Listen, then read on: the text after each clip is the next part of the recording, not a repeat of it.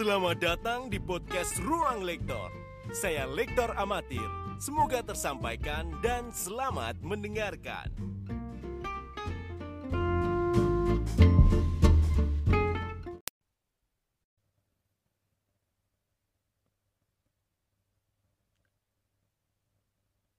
Pada waktu itu, bangkitlah para tua-tua bangsa Yahudi, imam-imam kepala, dan ahli-ahli Taurat, dan mereka membawa Yesus menghadap Pilatus.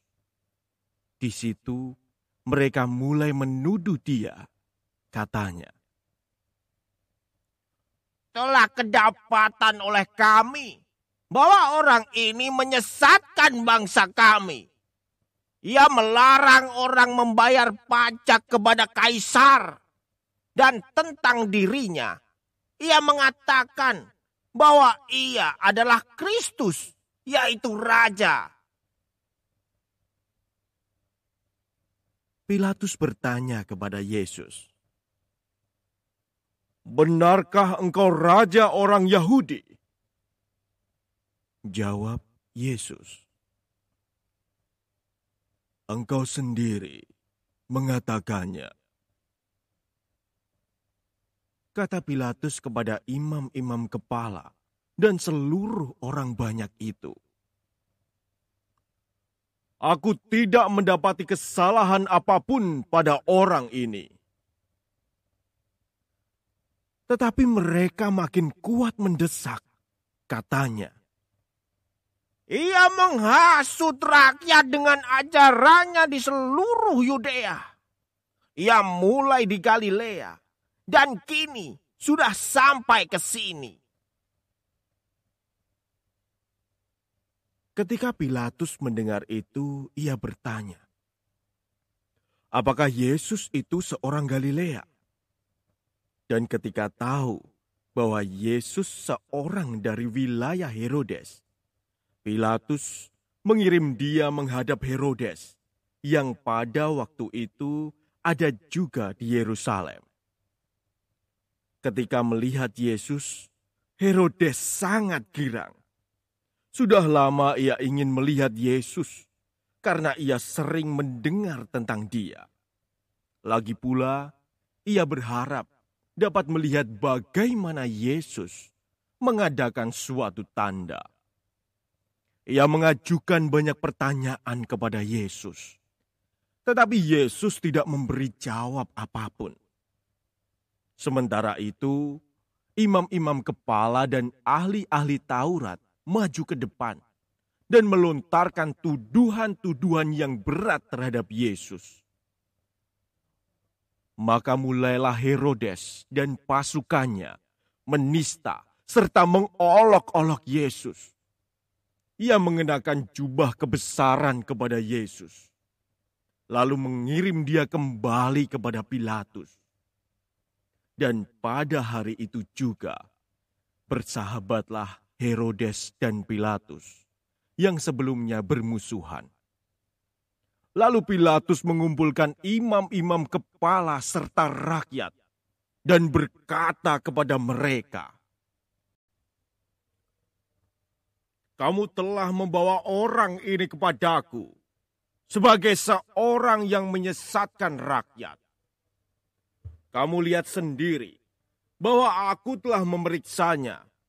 Dan dari kesalahan-kesalahan yang kamu tuduhkan kepadanya, tidak ada yang kudapati padanya. Herodes pun tidak menemukan kesalahan padanya, sehingga ia mengirimkan dia kembali kepada kami. Sesungguhnya tidak ada suatu apa pun yang dilakukannya yang setimpal dengan hukuman mati. Jadi aku akan menghajar dia, lalu melepaskannya. Sebab Pilatus wajib melepaskan seorang tahanan bagi rakyat pada hari raya itu.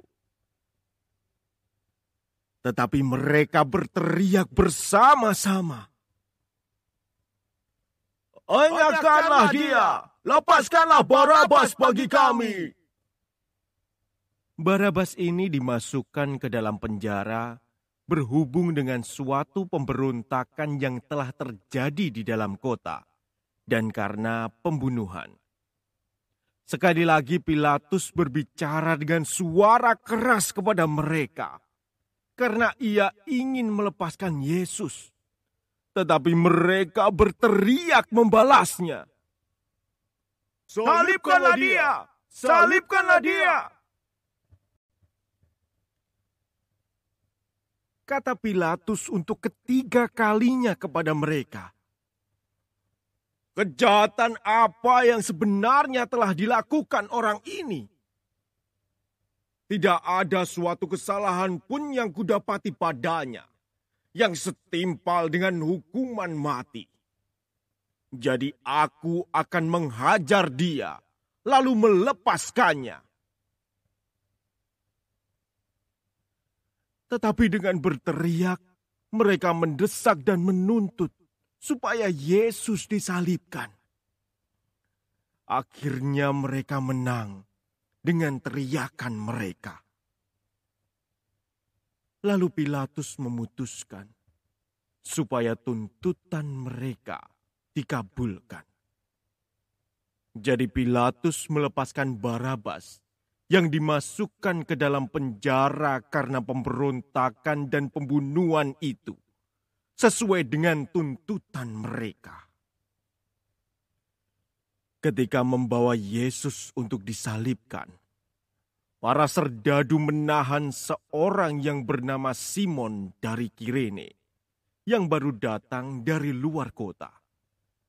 Lalu meletakkan salib Yesus di atas bahunya supaya ia memikulnya sambil mengikuti Yesus. Sejumlah besar orang mengikuti Yesus. Di antaranya, banyak perempuan yang menangisi dan meratapi dia. Yesus berpaling kepada mereka dan berkata, Hai putri-putri Yerusalem, Janganlah kamu menangisi aku, melainkan tangisilah dirimu sendiri dan anak-anakmu.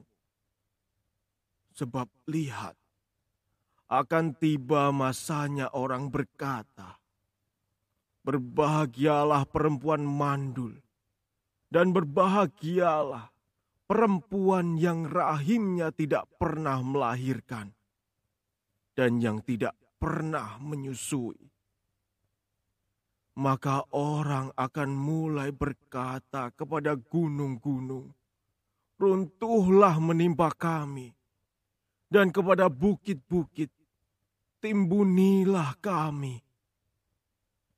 Sebab jikalau orang berbuat demikian dengan kayu hidup, apakah yang akan terjadi dengan kayu kering?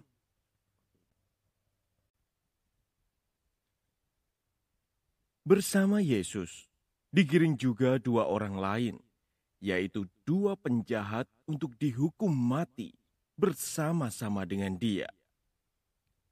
Ketika mereka sampai ke tempat yang bernama Tengkorak, mereka menyalibkan Yesus di situ. Kecuali Yesus, disalibkan juga kedua orang penjahat itu, yang seorang di sebelah kanannya dan yang lain di sebelah kirinya. Ketika bergantung di salib, Yesus berkata, Ya Bapa, ampunilah mereka, sebab mereka tidak tahu apa yang mereka perbuat. Dan mereka membuang undi untuk membagi pakaian Yesus. Orang banyak berdiri di situ dan melihat semuanya. Pemimpin-pemimpin mengejek Yesus katanya. Orang lain ia selamatkan. Biarlah sekarang ia menyelamatkan dirinya sendiri. Jika ia adalah Mesias orang yang dipilih Allah. Juga prajurit-prajurit mengolok-ngolokkan dia. Mereka mengunjukkan anggur asam kepadanya dan berkata, Jika engkau adalah raja orang Yahudi, selamatkanlah dirimu. Ada juga tulisan di atas kepalanya. Inilah raja orang Yahudi. Salah seorang dari penjahat yang digantung itu menghujat Yesus katanya. Bukankah engkau adalah Kristus? Selamatkanlah dirimu dan kami. Tetapi penjahat yang seorang lagi menegur dia, katanya, Tidakkah engkau takut? Juga tidak kepada Allah. Padahal engkau menerima hukuman yang sama. Kita memang selayaknya dihukum. Sebab kita menerima balasan yang setimpal dengan perbuatan kita. Tetapi orang ini tidak berbuat sesuatu yang salah. Lalu ia berkata kepada Yesus, "Yesus, ingatlah akan aku apabila engkau datang sebagai raja."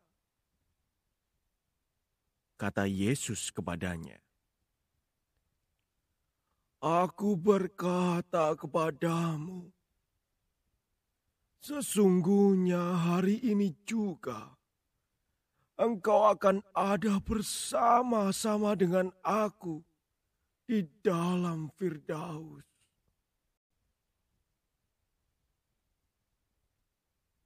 Ketika itu kira-kira jam 12. Kegelapan meliputi seluruh daerah itu sampai jam tiga, sebab matahari tidak bersinar. Ketika itu tabir bait suci terbelah dua. Lalu Yesus berseru dengan suara nyaring. Ya Bapa, ke dalam tanganmu Kuserahkan nyawaku.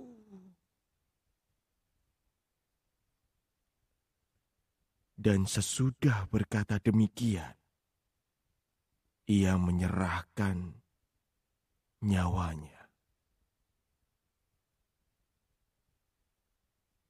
Para pendengar dimohon untuk hening sejenak dan merenungkan wafat Tuhan.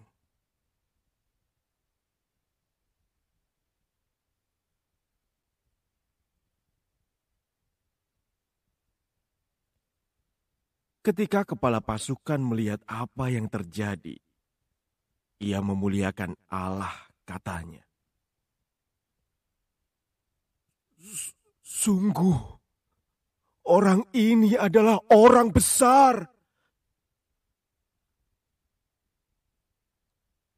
Di situ berkerumun pula orang banyak yang datang untuk menyaksikan seluruh peristiwa itu.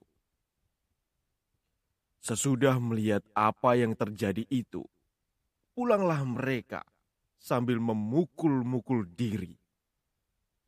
Semua orang yang mengenal Yesus dari dekat, termasuk perempuan-perempuan yang mengikuti dia dari Galilea, berdiri jauh-jauh dan melihat semua itu.